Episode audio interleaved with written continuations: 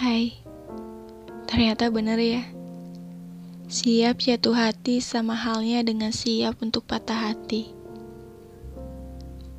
Aku kira kali ini akan berbeda. Aku kira kali ini akan tepat.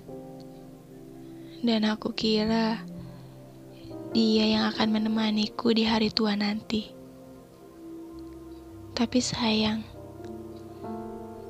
semua itu hanya perkiraanku yang lagi dan lagi harus meleset jauh. Bohong kalau aku nggak berharap sama dia setelah sejauh ini. Bohong kalau aku nggak masalah ketika dia lebih milih pergi dibanding menetap. Mana mungkin aku nggak kehilangan ketika orang yang kerap memenuhi pikiranku memilih pergi. Ketika aku harus kehilangan seseorang yang sudah diyakini, aku nggak nyangka ternyata akan sesakit ini rasanya.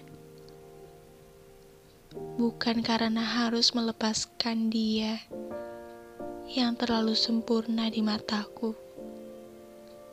namun karena aku yang ternyata tidak berarti apa pun untuk dia.